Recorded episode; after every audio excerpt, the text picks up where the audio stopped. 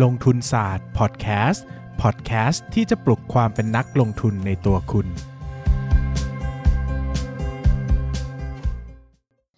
สวัสดีครับ ยินดีต้อนรับเข้าสู่รายการลงทุนศาสตร์พอดแคสต์รายการที่จะชวนทุกคนพัฒนาความรู้ด้านการเงินและการลงทุนไปด้วยกัน เป็น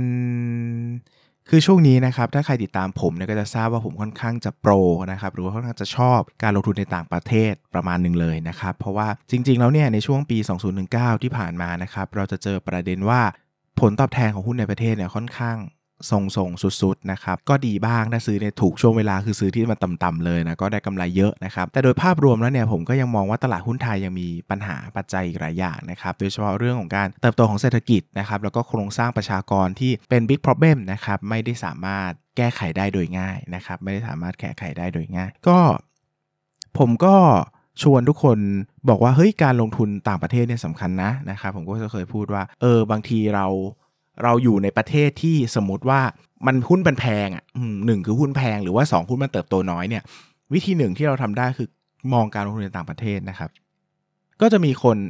คอมเมนต์เข้ามาพูดกันเข้ามาว่าเฮ้ยการลงทุนต่างประเทศเนี่ยมันใช้เงินเยอะ ซึ่งก็จริงครับไม่ได้เถียงเนาะเพราะว่าจริง ๆ แล้วลงทุนต่างประเทศ หลายประเทศเนี่ยมันต้องมีขั้นต่ำนะครับซื้อให้คุ้มทีเนี่ยอาจจะต้องซื้อถึง 3 0 0 0 0 0 บาทขึ้นไปนะครับซึ่งหลายๆคนอาบอกโอ้โหมันไม่ได้ทุกคนไม่ได้เข้าถึงการลงทุนแบบนั้นได้นะครับผมก็จะบอกว่าวันนี้ก็เลยมาชวนคุยเรื่องในการลงทุนในกองทุนรวมหุ้นต่างประเทศนะครับเออไม่ใช่คำว่าหุ้นต่างประเทศว่ากองทุนรวมต่างประเทศนะครับซึ่งผมก็ยังโฟกัสไปที่กองทุนรวมหุ้นต่างประเทศอยู่ดีเนาะจะแก้ทำไมนะครับเพราะว่าจริง ๆแล้ว ถ้าจะลงทุนในตราสารหนี้หรือว่าอสังหาริมทรัพย์เนี่ยผมคิดว่าเราไม่จำเป็นต้อง ไม่อาจก็ลงทุนก็ได้นะ ไปต่างประเทศก็ได้แต่ อาจจะไม่ต้องถึงขั้นไปต่างประเทศก็ได้นะครับ เพราะว่า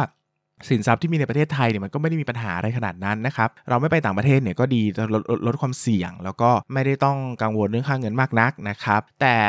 หุ้นเนี่ยมันเป็นสินทรัพย์ที่แตกต่างเยอะนะในประเทศกับนอกประเทศนะครับเพราะว่ามันเป็นหุ้นคนละตัวกันนะพูดกันง่ายๆนะครับคราวนี้ก็ตั้งคำถามว่าเฮ้ยเราถ้าลงทุนในกองทุนรวมต่างประเทศเนี่ยต้องทำยังไงบ้างนะครับหรือว่ามีหลักคิดอย่างไรนะครับถึงจะไปลงทุนได้นะครับก่อนอื่นเนี่ยผมอยากให้คุณเลือกประเทศก่อนนะครับว่าคุณอยากลงทุนในประเทศอะไรนะครับก็มันจะมีหลายแนวเลยนะนะครับมันก็จะมีแนวตั้งแต่เป็นตลาดหุ้นเกิดใหม่นะครับตลาดหุ้นแบบ เขาเรียกว่าตลาดหุ้นฟอนเทียหรือตลาดที่ emerging นะครับ ที่กลุ่มนี้เนี่ยเราจะลงทุนเน้นในเทรนที่ว่าเติบโตดีนะครับเศรษฐกิจเติบโตดี แล้วก็เติบโตไปทั้งตลาดเหมือนคิดสภาพคือย้อนเวลาไปในอดีตของไทย แล้วก็ซื้อหุ้นไทยในอดีตไว้นะครับกลุ่มนี้ก็จะเป็นตลาดกลุ่ม CLMV นะครับไม่ว่าจะเป็นเวียดนามนะครับหรือว่าจะเป็นกลุ่มที่ตัวหนึ่งที่ผมสนใจคือฟิลิปปินส์นะครับ แล้วหลังจากก็จะมีอินเดียนะครับ อินเดียก็มีการเติบโตของเศรษฐกิจที่ดี อินโดนีเซียนะครับ หรือว่าจะไปแถบที่เป็นแอฟริกาเลยก็ได้อย่างเอธิโอเปียก็มีการเติบโตที่ดีอยู่นะครับ คราวนี้เนี่ยไปลงทุนในกลุ่มที่เป็นประเทศที่มีการเติบโตของเศรษฐกิจดี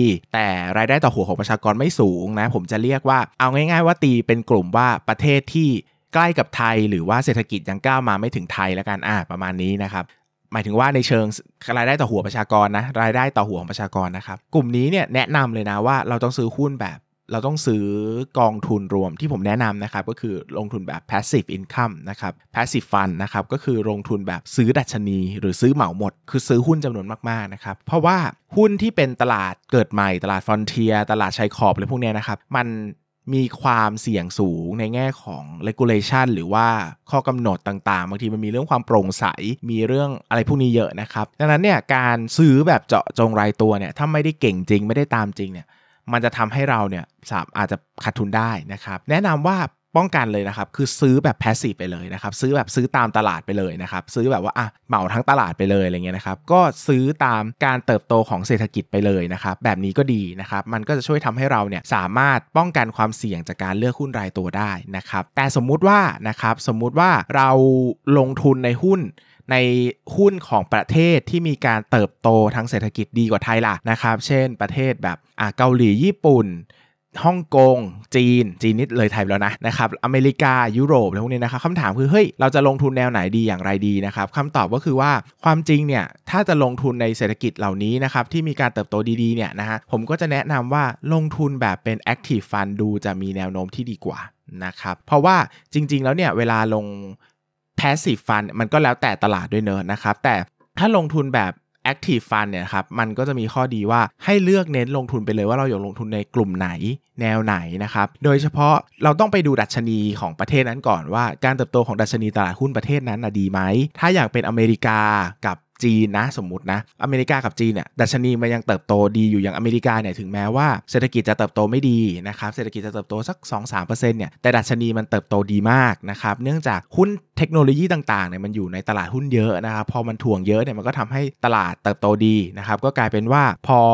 ถ่วงน้ำหนักกันมาอะไรนู่นนี่นั่นเรียบร้อยแล้วนะครับก็กลายเป็นว่า ซื้อดัชนีก็ได้นะครับ หรือว่าซื้อแบบ Active Fund ก็ได้นะครับ แต่สมมติว่าเราไปลงทุนในประเทศที่ดัชนีไม่ได้ดีมากนักนะครับ เช่นแบบญี่ปุ่นเกาหลีอะไรเงี้ยไต้หวันที่ดัชนีก็ดูกลางๆนะครับ โตไม่ค่อยได้เท่าไหร่นะครับ ก็อาจจะดีกว่าไทยหรือประมาณไทยนิดนึงนะครับ แบบนี้เนี่ยลงทุนใน Active Fund ดีกว่า คือเลือกไปเลยว่าจะลงทุนในหุ้นกลุ่มไหนแนวไหนอะไรยังไงบ้างนะครับ เพราะว่ามันจะทำให้เราเนี่ยสามารถ เฉพาะเจาะจงในการลงทุนลงไปได้นะครับแล้วก็เพิ่มโอกาสในการลงทุนคือ เพราะว่าเราบอกว่าเราอยู่ไทยเราเจอปัญหาเรื่อง เราเจอปัญหาเรื่องของดัชนีไม่ค่อยไปไหนใช่ไหมนะครับแต่พอเราไปไปซื้อหุ้นในธุรกิจหรือว่าในประเทศที่มีการเติบโตของ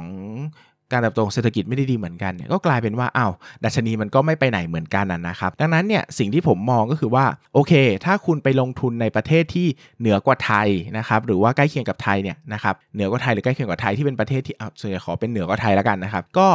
ทางเลือกที่ดีนะครับทางเลือกแรกที่ผมมองเห็นก็เป็นเรื่องของการลงทุนแบบใช้ ใช้ Active Fund นะครับหรือว่าลงทุนแบบให้ผู้จัดการกองทุนเนี่ยเลือกหุ้นรายตัวไปเลยนะครับคือไม่ได้ซื้อหุ้นเรียนแบบดัชนีนะครับยกเว้นในประเทศที่มีดัชนีที่ยังเติบโตดีอยู่นะครับเช่นอเมริกาเงี้ย NASDAQ อะไรพวกนี้ดาวโจนยังมีเติบโตอยู่นะครับแบบนี้ก็อาจจะลงทุนตามดัชนีก็ได้ หรือว่าจะลงทุนแบบ Active Fund ก็ได้นะครับ ก็สามารถทำได้เหมือนกัน เพราะว่าภาพรวมแล้วเนี่ยดัชนีเขายังเติบโตดีอยู่ ก็ยังมีความน่าสนใจในการลงทุนนะครับ ผมขออนุญาตสรุปเร็วๆ คร่าว ๆ อีกแบบนี้นะครับว่าถ้าเราเลือกลงทุนในประเทศที่น้อยกว่าเราหรือใกล้เคียงกับเราเนี่ยนะครับผมแนะนำชอยว่าเป็นเลือกลงทุนใน Active Fund จะดูดีกว่านะครับแต่ถ้าเลือกลงทุนในประเทศที่ก้าวหน้าไปกว่าเรา หรือว่ามีมีพัฒนาการตลาดหุ้นได้ดีกว่าเราเนี่ยนะครับผมก็แนะนำลงทุนใน Passive Fund ขอโทษครับ เอาใหม่นะ ถ้าน้อยกว่าลงทุนใน Passive Fund ดีกว่าครับ ถ้ามากกว่าลงทุนใน Active Fund จะดีกว่า รวมแต่ถ้าเป็นประเทศที่ Passive Fund หรือว่าดัชนียังมีการเติบโตอย่างเห็นได้ชัด อย่างอเมริกาและจีนนะ จะลงใน Passive Fund ก็ได้ ผมไม่คิดว่าเป็นปัญหานะครับ ภาพรวมประมาณนี้นะครับ ดังนั้นก่อนอื่นแล้วไปเลือกประเทศให้ได้ก่อน ว่าอยากลงทุนในประเทศไหนธีมอะไร มีหุ้นที่สนใจเป็นพิเศษหรือเปล่านะครับสมาดูว่าประเทศเขามีลักษณะเศรษฐกิจอย่างไร เติบโตดีไหมดัชนีย้อนหลังเป็นยังไงบ้างนะครับดัชนีเติบโตดีไม่ดีอย่างไรนะครับ เราลองอาจจะเอา Active Fund กับ Passive Fund ที่ลงทุนในประเทศนั้นๆมาเปรียบเทียบผลตอบแทนดูก่อนก็ได้นะครับประกอบการตัดสินใจก่อนจะลงทุนนะครับแล้วสุดท้ายเนี่ยสมมติเราเลือกได้แล้วว่าจะเอา Active Fund หรือเอา Passive Fund นะครับก็เอา Active Fund หรือ Passive Fund ที่เราสนใจเนี่ยมาเรียง แล้วก็เปรียบเทียบผลตอบแทนกันว่าตัวไหนเหมาะสมที่สุดที่จะลงทุนนะครับประมาณนี้นะประมาณนี้ข้อดีของกองทุนหุ้นต่างประเทศพวกนี้ก็คือว่าเราซื้อได้โดยง่ายนะครับเป็นคนไทยก็ซื้อได้ไม่มีปัญหาอะไรนะครับแล้วก็ใช้เงินไม่เยอะนะเดี๋ยวนี้ก็หลายหลายที่ก็ 2 3พันสี่พันห้าพันก็ลงทุนได้แล้วนะครับไม่ต้องกำเงินเป็นหมื่นเป็นแสนนะครับก็เป็นข้อดีสำหรับคนที่อยากลงทุนในหุ้นต่างประเทศ แต่ไม่ได้มีเงินเยอะนะครับรวมไปถึงอาจจะอยากจะกระจายความเสี่ยงเยอะๆด้วย เช่นบางคนบอกพี่ ผมมี 5 0 0แสนก็จริงอะ่ะแต่ให้ผมซื้อตัวเดียวหรอทั้งพอร์ตมันก็ไม่ได้ถูกไหมก็อาก็ซื้อกระจายหลาย ๆ ตัวละกันนะซื้อตลาดนี้ 50,000 ตลาดนั้น 50,000 ตลาดนั้น 2 0 0 0 0 0 ก็แล้วแต่ความชอบความสนใจนะครับแบบนี้ก็ทำได้เหมือนกัน อย่าลืม นะเลือกประเทศก่อนนะครับเลือกประเทศเสร็จแล้ว เลือกว่าจะเอา active หรือ passive นะครับแล้วเลือก active และ passive เสร็จแล้วก็เลือกเลือกตัวกองทุนกลุ่มนั้นๆมาเปรียบเทียบกันเยอะๆ แล้วก็เลือกตัวที่ดีที่สุดสำหรับการลงทุนนะครับ ก็ลองดูนะครับ ใครยังไม่ได้อินมากนะครับ ผมบอกอาจจะลองดูสักกองหนึ่งก่อนประเดิมเนอะถือว่าเป็นการกระจายความเสี่ยงสร้างพอร์ตแบบแบบ แบบแบบแบบแบบแบบใหม่ก็ได้นะครับทำให้มันมีการกระจายความเสี่ยงมากขึ้นเนอะถ้าสนใจถ้าสนใจนี่ก็แนะนำไว้นะครับสำหรับวันนี้ก็ขอบคุณทุกคนมากครับ แล้วก็หวังว่าเทปนี้จะเป็นประโยชน์ไม่มากก็น้อยกับนักลงทุนทุกคนนะครับ สวัสดีครับ อย่าลืมกดติดตามลงทุนศาสตร์ในช่องทาง podcast player ที่คุณใช้ แล้วกลับมาปลุกความเป็นนักลงทุนกันใหม่ในลงทุนศาสตร์พอดแคสต์